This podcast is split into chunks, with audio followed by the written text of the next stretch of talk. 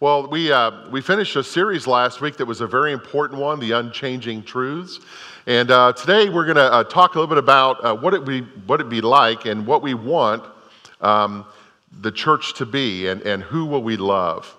And um, as I was uh, thinking about the message this week, I, I had a lot of thoughts about uh, what, what we could talk about and what could be said.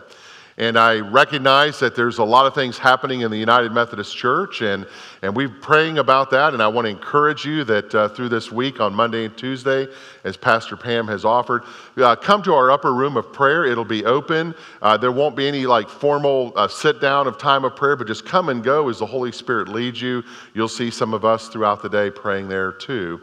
And we'll have some time after uh, worship today uh, for those of you who can't come by through this week, but we also want to have some corporate prayer and to think about how we will uh, be a church of one and, and what that will look like and, and how we can continue to be faithful in loving God and loving neighbor and, and loving all. Well, I, uh, I have a friend, believe it or not, I have one.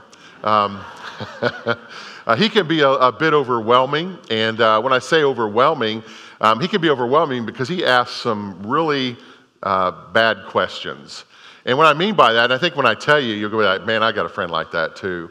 And uh, sometimes the questions he asks are, are really personal, and, uh, and sometimes I think they're, they're like bad questions, like, where'd you come up with that one? And, and some of those questions can really make, uh, make your head spin. And um, sometimes he'll fire off a question that makes me fidget a little bit. Now, it takes a lot to get me to fidget, but he's got this figured out. Um, and knows how to do that. And, and one of the uh, personal questions that he asked me was he said, Bob, how in the world did you get a girl like Patty to marry you? And, uh, you know, I thought about that and I thought, man, that is an, an obnoxious question.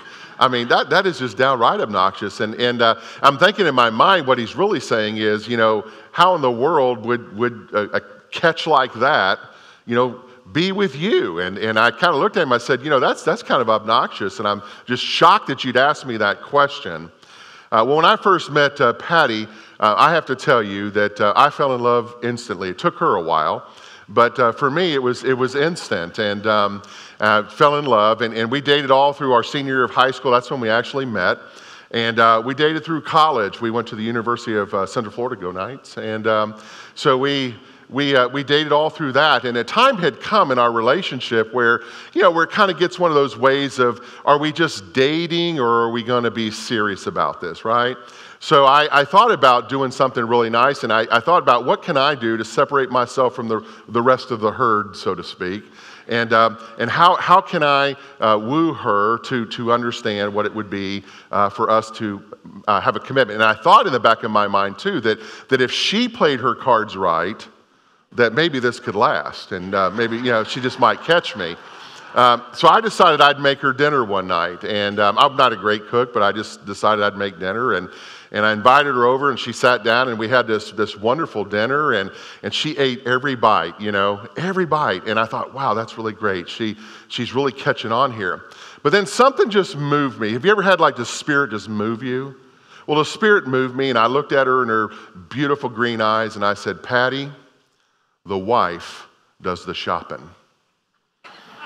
And I said, the wife does the cooking the wife does the cleaning up after dinner. The wife cleans up the house. And she looked right at me and she said, Bob, will you be my wife? so I said, uh, I said, is, is, is, that a proposal? And uh, I said, yes, I'd be happy to be you know, when I told that, I, I got to tell you, you know, I, I, can see what's going on. Some of y'all are like going like, what's he doing? You know, what's he saying? I can't believe that. Okay. Well, well, last week I shared with you um, the story of Jesus. Jesus is tucked away um, in a room with the disciples, and we, we, we taught out of John chapter 13. And uh, it was important for us to understand this story. And so Jesus is with his disciples. It's the last night of his life. And I shared with you, uh, I asked a question what would you do if it was the last night of your life? And we all thought about different things that we would do. And, and I came to the conclusion and shared with you Jesus decided to serve his friends. He decided to undress and take a towel and to serve his friends. So, so in that story of John chapter 13, we see a huge example of what it means when Jesus teaches us how to love and how to serve one another. And we have a lot to learn about that. I don't know about you, but, but when, I, when I read that story of Jesus disrobing, taking a towel, washing, doing a dirty job, washing the feet of his friends, of the disciples. It, it really pierces deeply into my heart. And, and, I, and for me, it begs three questions. I don't know about you, but for me, um, it begs three questions. And the questions that it begs for me is what kind of church will we be? When I say that, capital C, church, what kind of church will we be? What kind of church do we want? And uh, what kind of church are we, are we hoping for?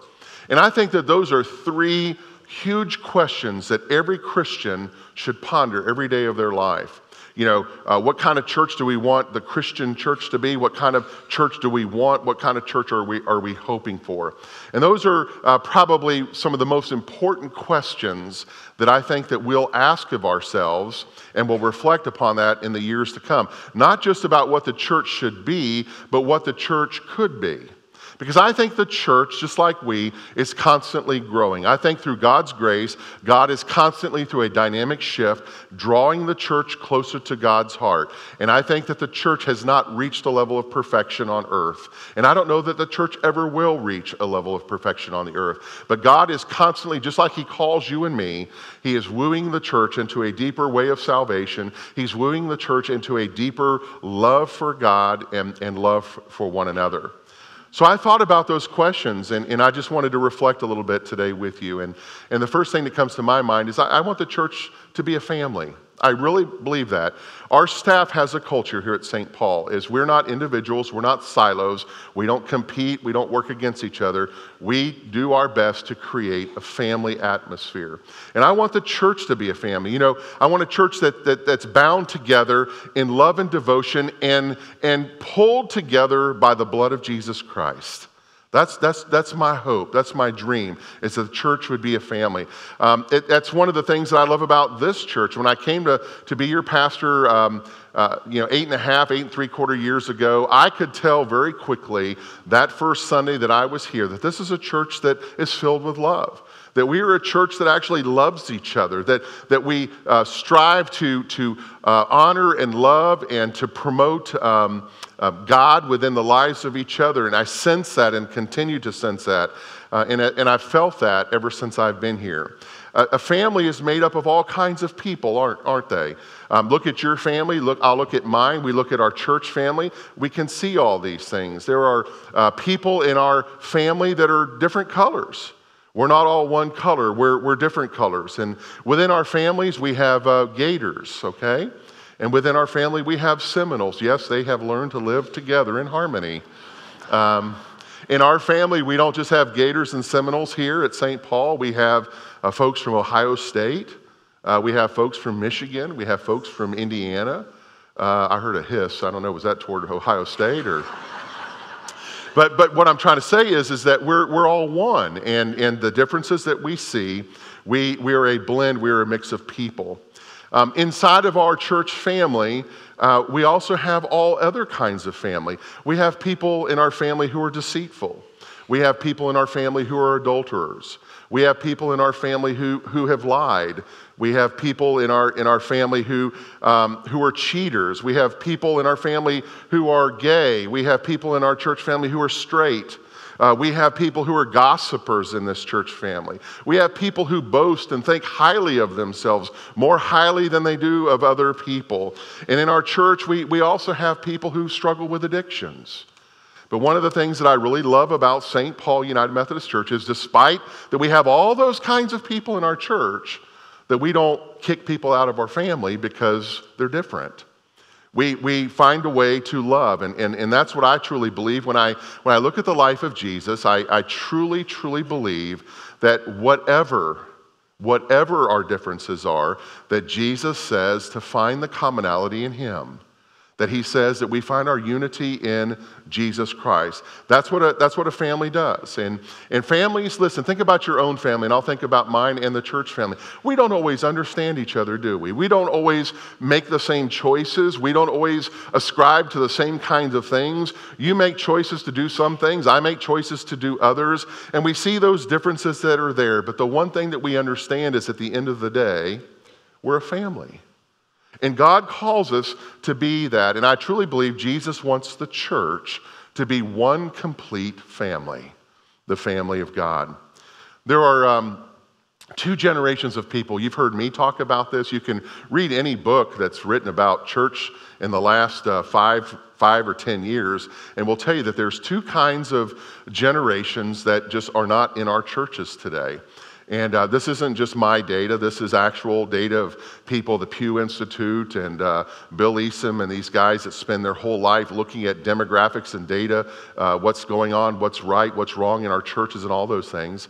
And basically, what they say there are two generations of, um, of individuals that are missing from our churches today. And mostly those, are, those generations are younger than we. And if you take a look around our church today, you'll see, well, where are they? Um, we look at the second service, they're not really there either. So, um, and you take a look at the Baptist church and the Presbyterian church and the Catholic church and the Episcopal church and the non denominational churches.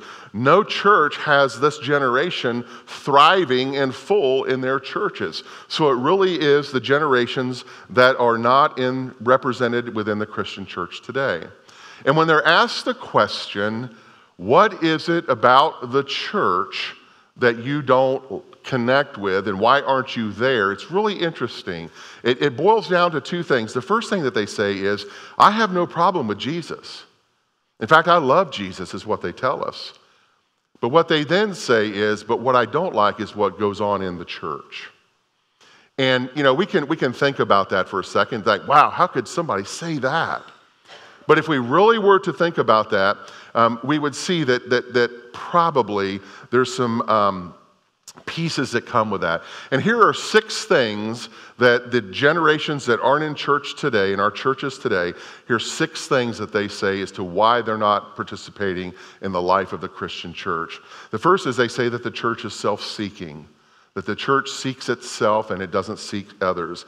It says that the church is racist, that there's still racism going on in the life of our church. In fact, that mantra that you and I probably grew up with that the most segregated hour in Christendom is 11 a.m. So, so they see the church as racist. They say the church is homophobic today.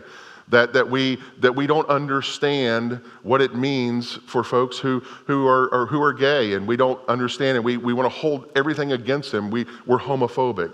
says that the church is judgmental.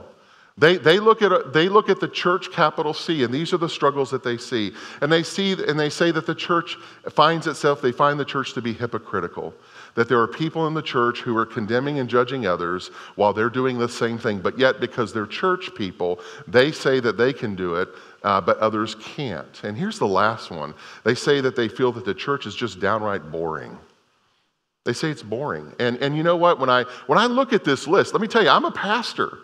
And I look at this list, and, and, and I got to tell you, the first thing that does in me is I've got to hold myself back to not get angry, upset, or start pointing fingers or making excuses, I've got to take a step back and I've got to say, I need to really understand what do they mean by this? Because I know what God means to me. And I know what it means to live in the life of, Christians, of the Christian church. And if the generations that are my children's age, maybe your children or grandchildren's age, and um, if those generations see this as the church, it's no wonder Christianity now only has a third of the population of the world and it's still declining. So we've got to wrestle with these things. And you know what? In order for us to really look at this, we've got to come to an answer. And that answer is you know what? They're right. They're right. The church is all those things. I'm your pastor, and I'm saying to you that, that I realize that they're right. And, and the church is all of those things, and we have to admit that. And, and the only way that we're going to be able to move forward together is to be able to admit all of the struggles that exist within God's church. Because once we admit the struggles, we put them out in the open, we can begin to start working together to, to learn and to lead and to live into those things. Like I said, you know, we might not agree on this choice or that choice or this direction or that direction or whatever, but you know what? Uh, we can be at peace and we can be in harmony and be in unity as the church of Jesus Christ. Now, I want you to listen to this statement, and, and this statement is not intended for me to get up the ire of anybody, and I want you to listen to what I'm going to say about this before you judge me on it. But you know what? Um, the church is full of hypocrites. It is. In fact, if I were to ask the question, is there anyone in the room this morning who's not a hypocrite, raise your hand, I would think that the whole room is like me, is going to hold their hand down. Because at some point in our life, we have been hypocrites, haven't we? So the hypocrisy that we live in is there. And, and it's something that we just, we need to embrace who we are.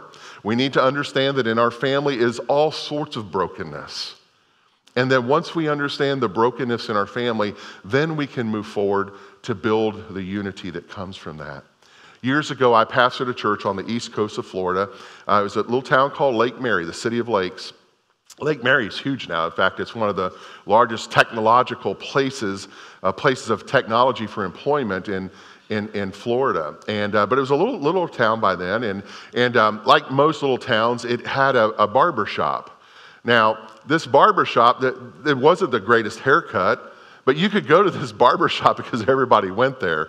And if you wanted to know what was going on in Lake Mary, you went to the barber shop. And, and while you were there, you know, uh, you just kind of sat, kind of like Floyd and, uh, at, you know, and all that stuff.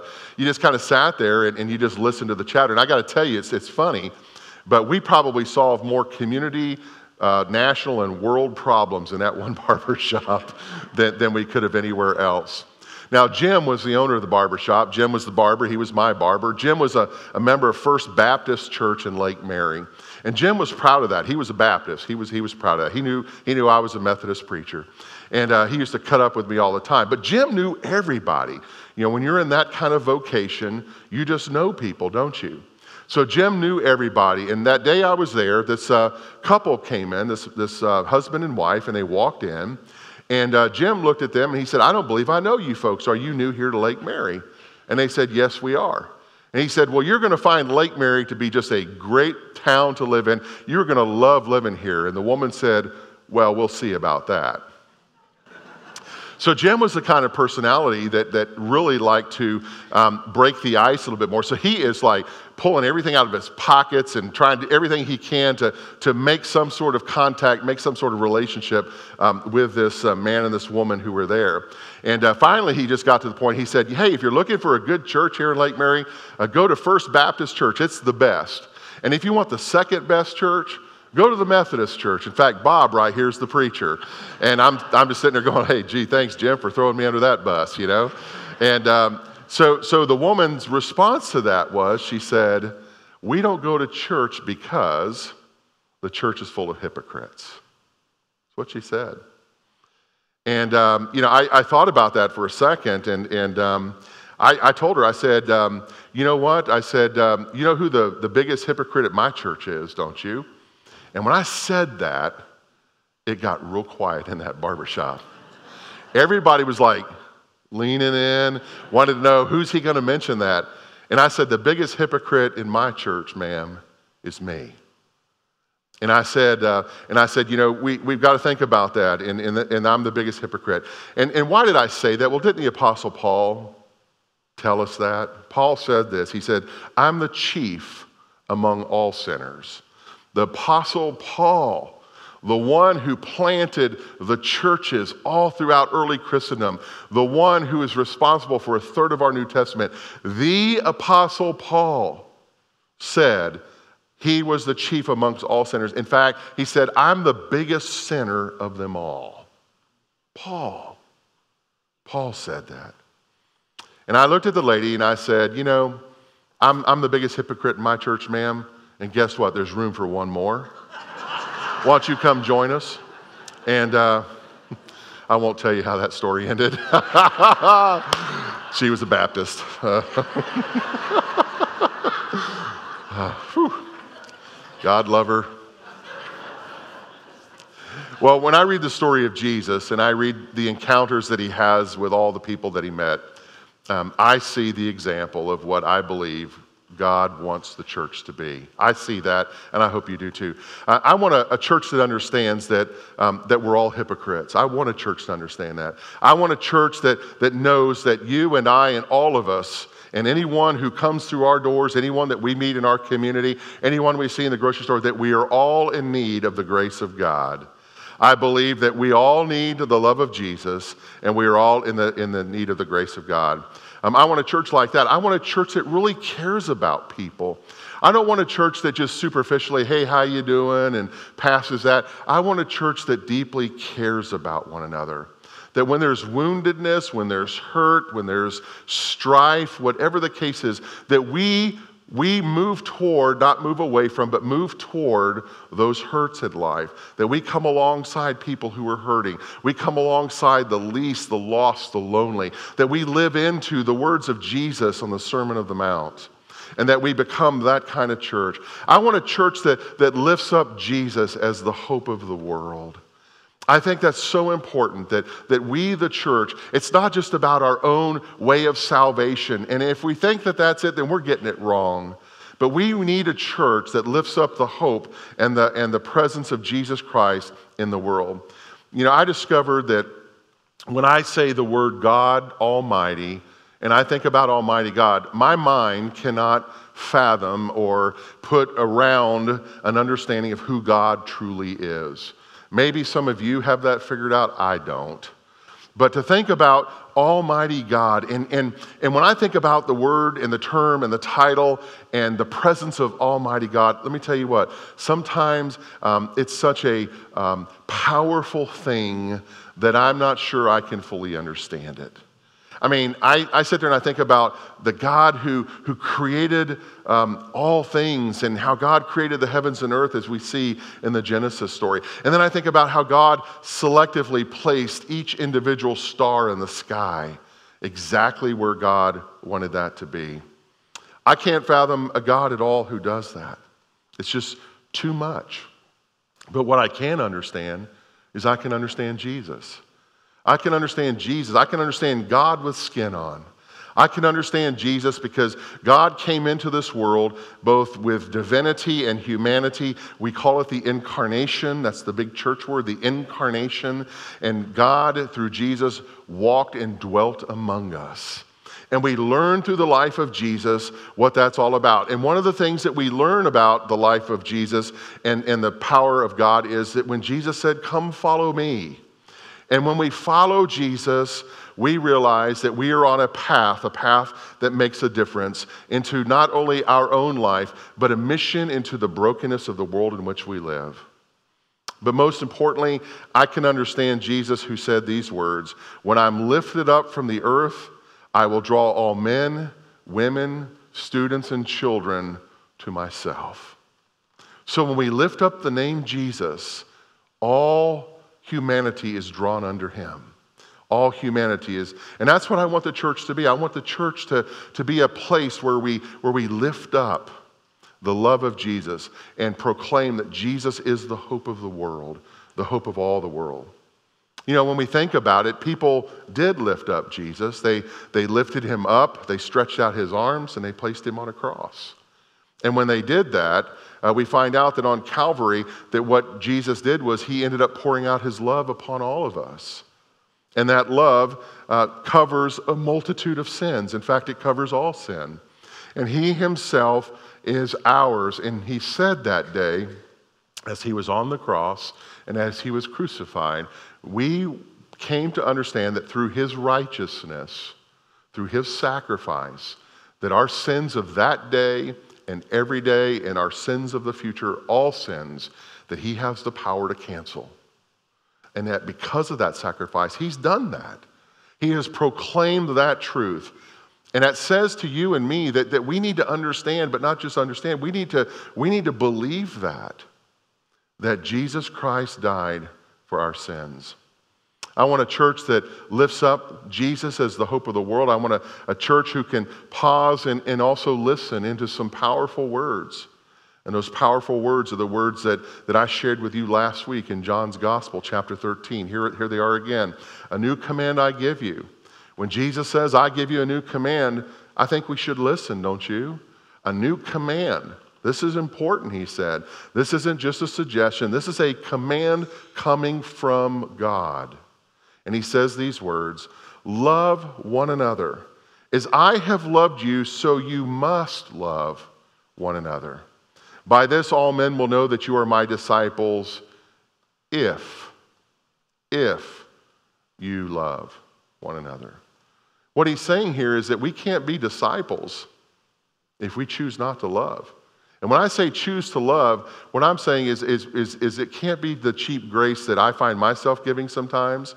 Remember when, when, when those times like, like me, like you, when, when we say to somebody, Well, I forgive you, and then we're just still like in the back of our mind, or, or Hey, I love you, and the minute they walk out the door, like, Isn't that the greatest fool you ever met? I mean, he says, If you love them the way I've loved you, then the world will know that you are my disciples. I was reading um, Andy Stanley's book, um, Irresistible. Um, I think it's a great book, regardless of where you are on the spectrum of Old and New Testament, things like that. I just highly uh, recommend you read it.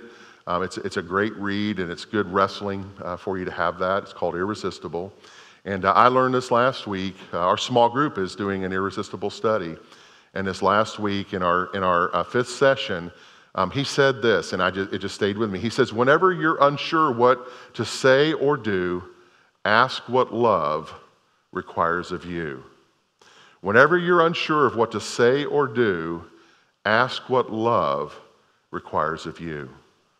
And if you think about that, that is a profound statement. Whenever I don't know what to say, whenever I don't know what to do, then I need to ask myself, what does love require me to do? And friends, that, that's the kind of love that I think that, that we, we, we call the church to be. Amidst our differences, amidst our complexities as a big family, amidst all the different directions that we see in our households and we see in our church and all those kind of things, that we find a way to come together in the midst of love.